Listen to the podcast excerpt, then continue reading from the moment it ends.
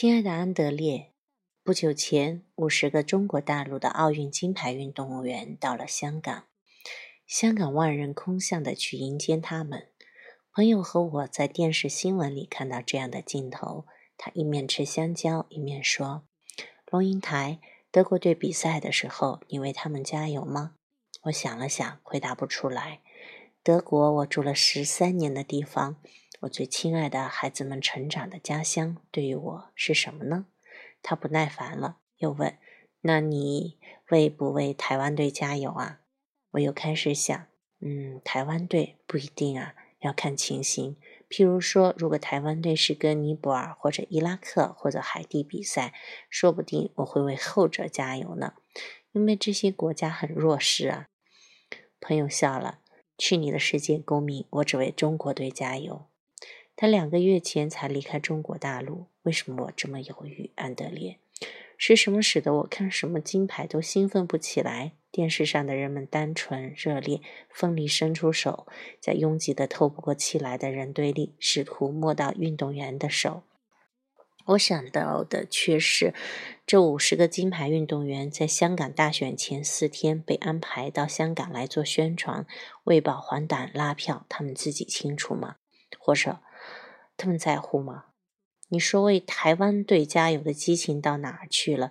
难道世界公民主义真的可以取代素朴的民族主义或者社群情感？怎么我对民族这东西感觉这么冷？从小到大，我们被教导以做中国人为荣，为荣和为耻是连在一起的。我当年流传很广的一篇文章叫做《中国人，你为什么不生气》。一位有名的前辈写的是丑陋的中国人，批判的都是我们自己。然后随着独立意识的抬头，“中国人”这个词不正确了，不能用了。政治上这不稀奇，任何独立的追求过程里都会出现这种现象。但是现在的台湾很尴尬，因为独立不独立还没有共识，文化的尴尬就常出现。譬如说，讲情节是中国人的传统美德。或者中秋和七夕蕴含着中国人的民族美学时，你会句子讲一半就嗯卡住了，不知道怎么讲完这个句子。因为说情节是台湾人的传统美德，怪怪的。难道只有台湾人情节？说中秋和七夕蕴含着台湾人的民族美学，怪怪的，好像偷了别人的东西似的。于是有很多习惯性概括性句子就不能说了。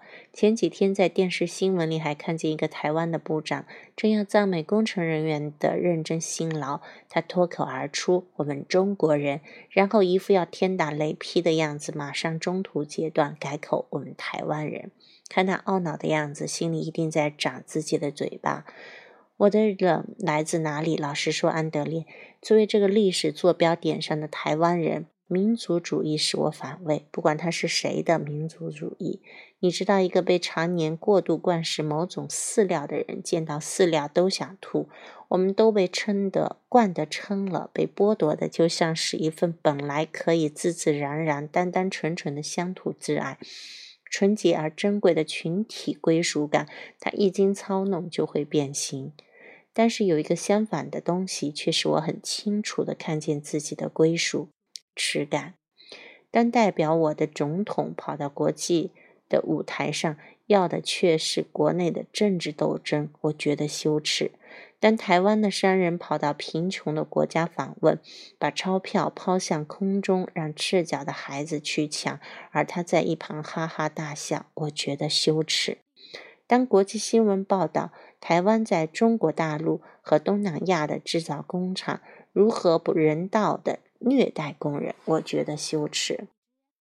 当台湾的外交部长在国际的舞台上说出不堪入耳的脏话，他说“新加坡 licking the balls of China”，这是最正确的翻译。我觉得羞耻。最让我觉得羞耻的是读到台湾人如何虐待越南和中国大陆的新娘或泰国、印度尼西亚的劳工。这份羞耻使我知道我是台湾人。美国出兵伊拉克那几天，我出席了一个宴会，宾客来自很多不同国家。有一个人被介绍时，主人随口加了一句：“Steve 是美国人。”Steve 一听，深深一鞠躬，说：“对不起，他很认真地说：“对不起。”没解释他为什么这样说，但是大家仿佛都懂了。那是一种耻感。觥筹交错之间，一时安静下来。我想他大概也不会只要是美国队就疯狂喊加油吧。我们这一代人因为受过国家太多的欺骗，心里有太多的不信任，太多的不屑，太多的不赞成。对于所谓国家，对于所所谓代表国家的人，所以。十八岁的安德烈，请你告诉我，你为德国队加油吗？德国对你意味着什么？德国的历史、它的土地、风景、教堂、学校对你的意义是什么？你以马丁·路德、以歌德、以尼采、以贝多芬为荣吗？希特勒的耻辱是不是你的耻辱？你还有你十八岁的朋友们，已经能自由地拥抱德国这个概念吗？或者因为历史给了你们过度肿胀的罪感和耻感，压着你们远离德国这个概念，反而又造成另外一种不安和尴尬。欧洲已经是深秋，森林都变金黄色了吧？我们这儿已经是中秋了，海上的月光一天比一天亮。哦，孩子，答应我，踢完球满头大汗时不要直接吹风。妈妈。二零零四年十月四号。